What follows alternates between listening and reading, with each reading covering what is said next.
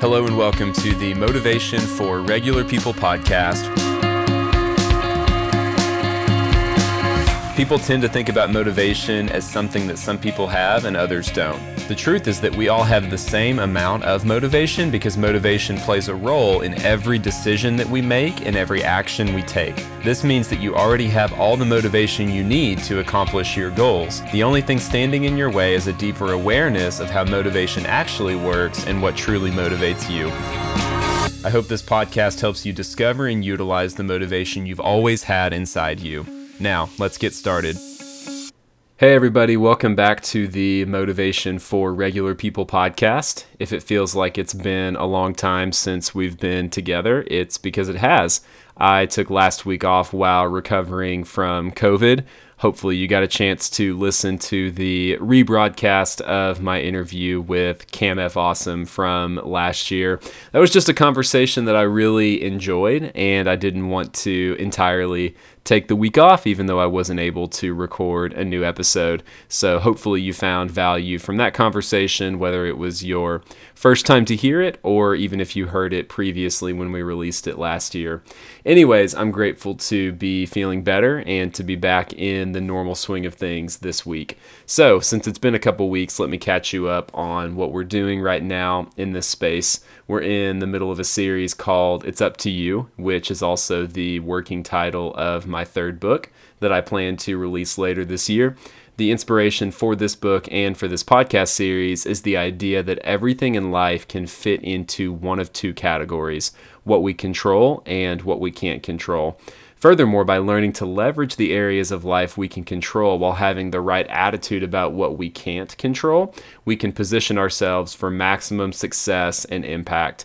And just to be clear, my idea about this goes beyond the idea that we should accept what we can control and what we can't control and not think about the areas where we can't control. I think there's a really important element in what we can't control that often goes unnoticed and underutilized. And it's the development that happens even as we experience these issues, these obstacles that go outside of our control. And unless we have the right attitude about these things, we won't experience all of the growth and the development that happens as a result.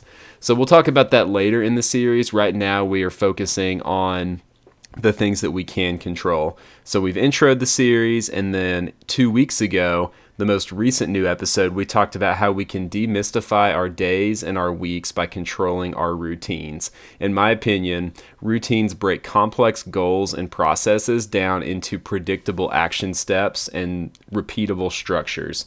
If you want to hear more on routines, you can go back and listen to episode 62, which just a couple weeks ago, so it shouldn't be too far down in your feed. Today, we are talking about how we can control our expectations. Now, this one is huge. Honestly, this might be the most important lesson in this entire series. When it comes to things that we can control, there aren't many things that impact us more than our expectations do. If you're a longtime podcast listener, you know that we're big Jon Acuff fans around here.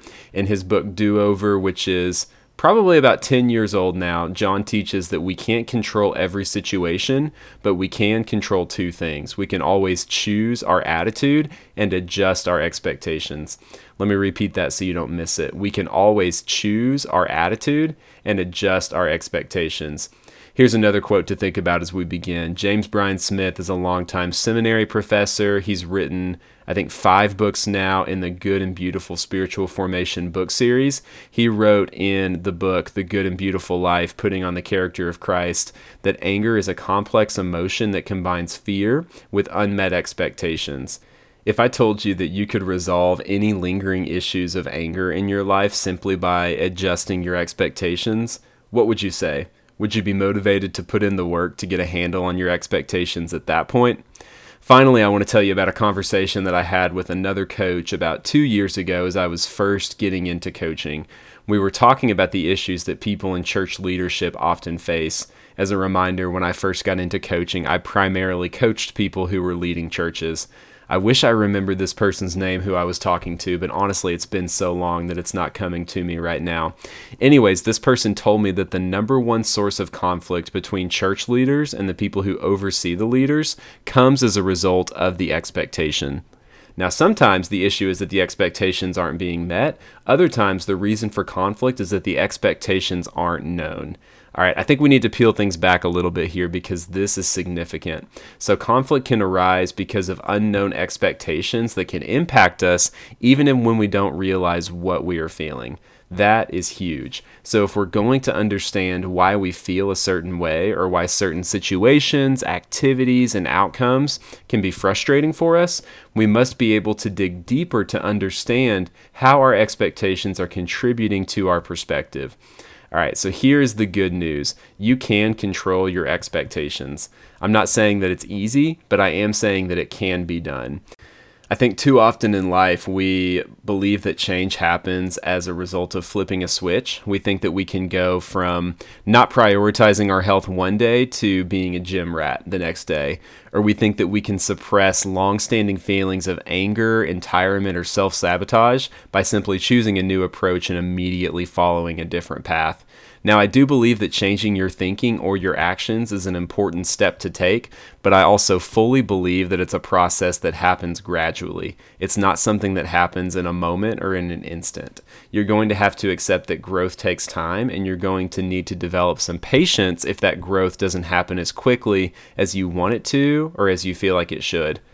Changing expectations fits that same mold. It can be done, but it takes time and deliberate practice. In the rest of this episode, I'm going to give you a three step process that you can use to take charge of your expectations and make sure that they are working for you rather than working against you. The first thing you have to be willing to do is you have to name your expectations. You can approach this step broadly by naming all the expectations that you have that come to mind, or you can start small by defining a particular category let's say you're trying to make meaningful changes or improvements at your job. You can start by thinking about the expectations that you bring specifically into that space. For example, I am a life and leadership coach, and if I'm not careful, I can easily operate with the assumption or the expectation that everyone understands what a coach does and what kind of value they can provide. When in reality, more often than not, there's some ambiguity around what a coach actually does. And if I'm not aware that I'm bringing that expectation into a conversation with someone who doesn't yet know what I do, I may not be able to fully explain how I work and how I help people in a way that they can understand and appreciate. Another way that expectations can have a noticeable impact on us is when we assume that everyone does or should see the world the same way that we do. If my expectation for myself is that people should have designated work hours each day, and I'm not intentional about not putting that expectation onto others, I can accidentally hold them to a standard that they and I are not fully aware of. All of a sudden, I'm getting frustrated with somebody because I have put this arbitrary rule on them. I don't fully understand that it exists. They don't fully understand that it exists. And a problem is created that could have easily been avoided if I was more honest with myself and with them from the beginning about what I was expecting. So, as we get started here, spend some time thinking about the expectations that you have of both yourself and others. If you want to do even more work here, try to think about where those expectations came from and what beliefs or values or experiences drive those expectations. You'll have an easier time shifting or adjusting your expectations later on if you can trace them back to their original source. Once you can name your current expectations, you have the power to choose a new expectation. And these expectations are powerful because of their ability to change your thinking in a way that produces new actions. I'll give you a couple examples here, starting with my kids. If you know me, you know that I've got a five year old son and a two year old daughter. And recently, I began to realize how unknowingly high my expectations for my kids were. And once I began to see this, it provided some clarity about why I was getting frustrated with them more often than I would like to be. Naming my expectations required me to acknowledge that I, as a 30 year old with a higher degree of maturity and significantly more life experience, was expecting them to respond like I would to situations, especially stressful and urgent situations. Once I named this expectation, I was able to change and adjust it based on what reality dictated, namely that they are five and two and they aren't capable of responding in the same way that I would. Now I expect them to respond like a five year old and a two year old, and it's led to a much more gracious and empowering environment in my house. I'll give you another example. Let's say that you're motivated to write a book, but you have the expectation that you can't start writing the book until you have all your ideas in order. If you told me that, here's the question that I would ask you How is that expectation helping you, and how is it hurting you?